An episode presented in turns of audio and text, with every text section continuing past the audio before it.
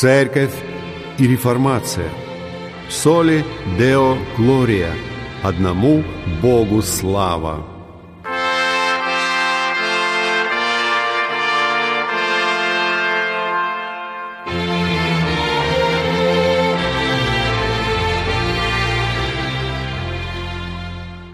Здравствуйте! Вы слушаете передачу «Церковь и реформация» и с вами ее ведущий пастор Максим Фокин. Сегодня мы поговорим о том, что можно назвать по-настоящему добрыми делами. Какие добрые дела принимает Святой Господь, как вера рождает добрые дела. Поговорим о характере добрых дел и их значении и применении. Для этого обратимся к труду Дэвида Бартли. Первое. Природа добрых дел. Три вещи необходимы для добрых дел – во-первых, они должны исходить из правильного принципа. Во-вторых, они должны исполняться в соответствии с надлежащим правилом. И в-третьих, они должны быть направлены к правильной цели. Этим принципом является любовь, этим правилом является божественное повеление, и этой целью является слава Божия. Вот существенные свойства всех добрых дел. И в случае отсутствия их дела не являются по-настоящему добрыми – и потому не могут быть угодны Богу и приемлемы для Него. Рассмотрим все это в надлежащем порядке. Во-первых, это дела любви. Каждое доброе дело должно быть по-настоящему посвящено Богу и поэтому вытекать из любви, ибо Бог есть любовь. Бог есть любовь, и пребывающий в любви пребывает в Боге, и Бог в нем. Таким образом, любовь от Бога, и всякий любящий рожден от Бога и знает Бога. Но тот, кто не любит, не знает Бога. Так любовь становится доказательством того, что мы перешли от смерти в жизнь. И это также первый плод Духа.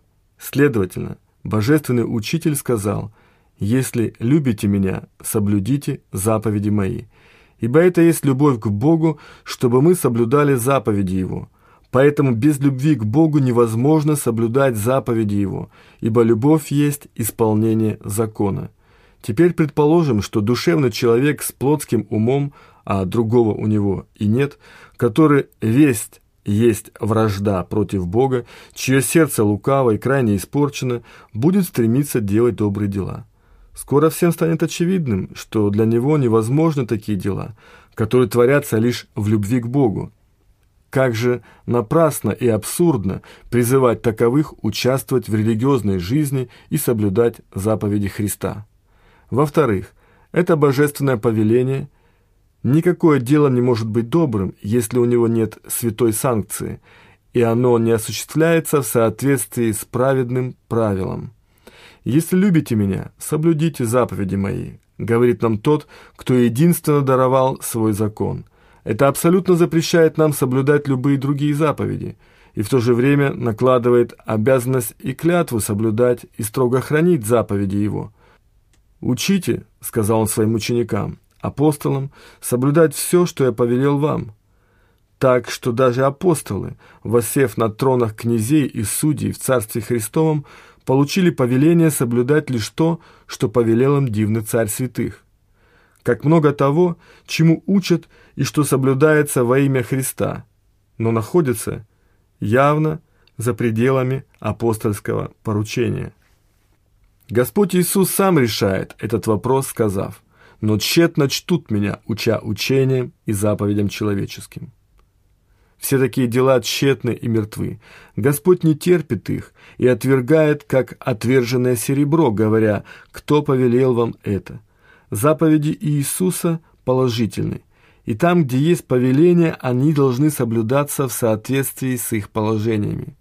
Теперь предположим, что верующий должен крестить обливая водой или погружая тех, кто явно находится за пределами видимого Царства Христова, сам не имея никаких полномочий в соответствии с законом Христовым и его установлениями, или же что неверующий, не имеющий любви к Богу в своем сердце, может быть погребен в крещении с Иисусом, как его истинный раб, не получив Евангелия о Церкви. Такие действия не являются добрыми делами, потому что они не были выполнены в соответствии с Божьими повелениями. В-третьих, это дело во славу Бога, которое есть цель всех добрых дел. Итак, идите ли, пьете ли, или все, что вы делаете, делайте во славу Божию. В этом и прославится Отец мой, если вы принесете много плода и будете моими учениками. Апостол Павел показывает, что цель нашего спасения во Христе в том, что мы должны жить в похвалу славы благодати Божией. И апостол Петр говорит, что Бог призвал нас из тьмы в чудный свой свет, чтобы мы явили хвалу Ему. Поэтому любить Бога и находить в Нем радость, чтобы прославлять Его, есть самая высокая и благородная цель, которую святые и ангелы могут иметь во всем, что они делают. Эта цель достойна славы самого Бога, ибо явление Его славы есть замысел Бога обо всех Его деяниях, и особенно, как мы уже увидели, в Его самом славном деле спасения. Поэтому псалмопевец говорит, «Все дела Твои да прославят Тебя, Господи, и святые Твои благословят Тебя». Добрые дела, следовательно, имеют свое основание, бытие и цель в Боге, и Он их автор производящий в своих детях хотение действия по своему благоволению. Поэтому пророк Божий говорит, «Господи, Ты даруешь нам мир, ибо и все дела наши Ты устрояешь для нас». Книга пророка Исаи, глава 26, стих 12. Теперь предположим, что религиозный человек участвует в религиозных делах с целью иной, чем слава Божия. Например, он желает избежать ада и попасть в рай – это эгоистичная цель, и его дела не будут подлинно добрыми.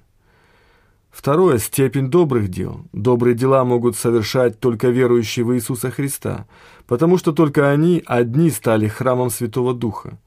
Добрые дела не могут быть произведены на бесплодной почве плотской природы, неверующих, сердец, которые Святого Духа не имеют. Добрые дела есть плоды Духа, а не дела плоти.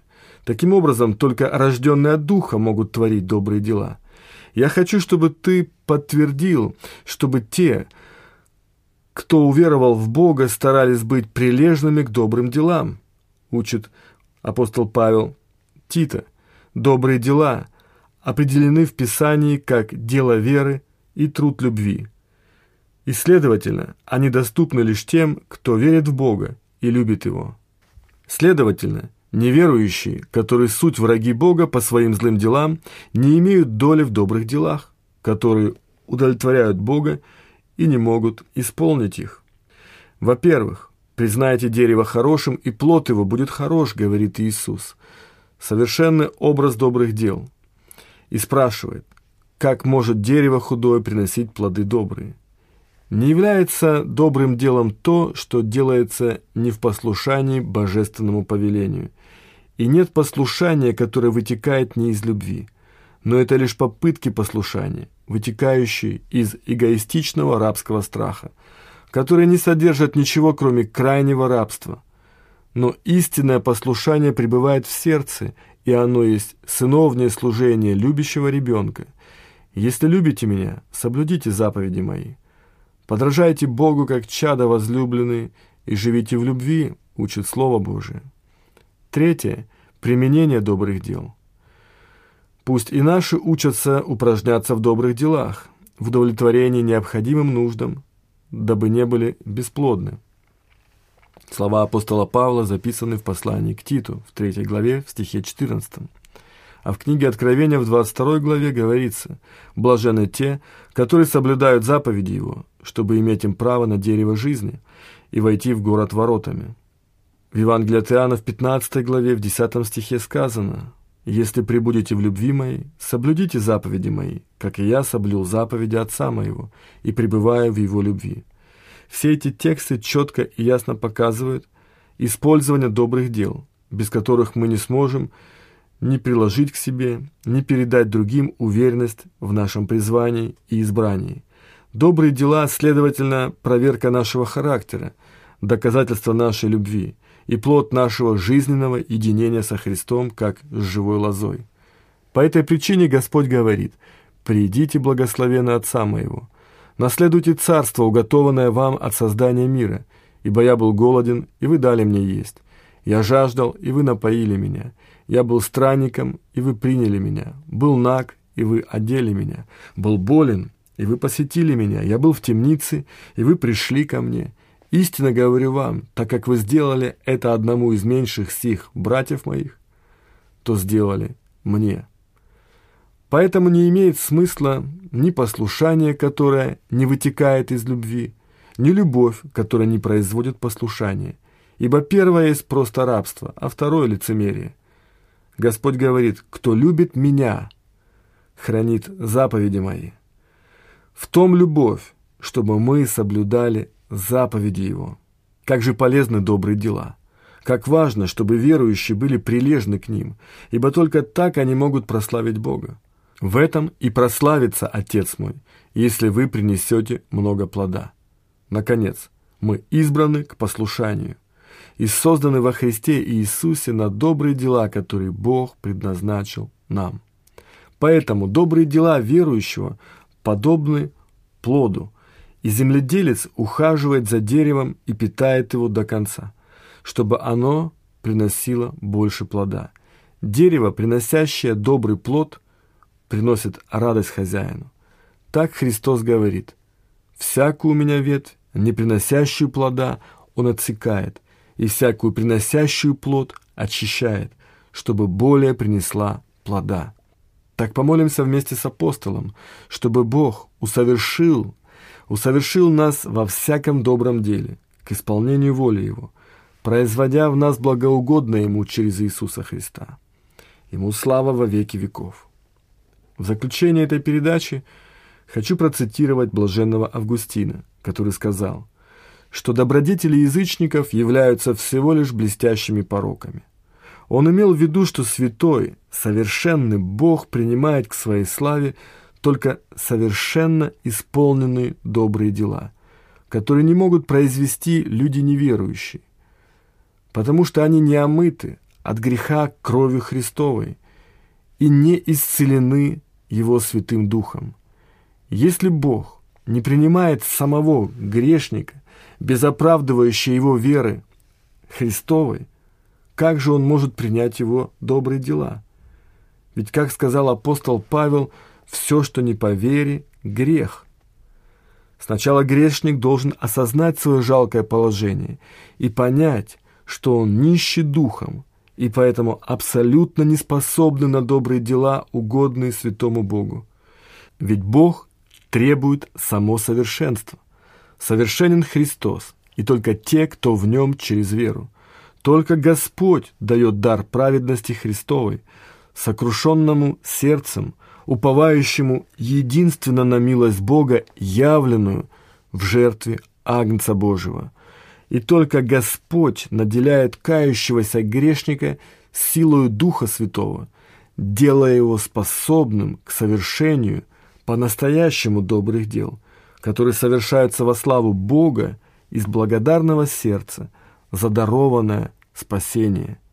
Христианин совершает далеко не совершенно добрые дела – но они исходят уже из исцеленного Богом сердца, принимаются Богом, потому что как верующие, так и его добрые дела очищаются кровью Иисуса Христа.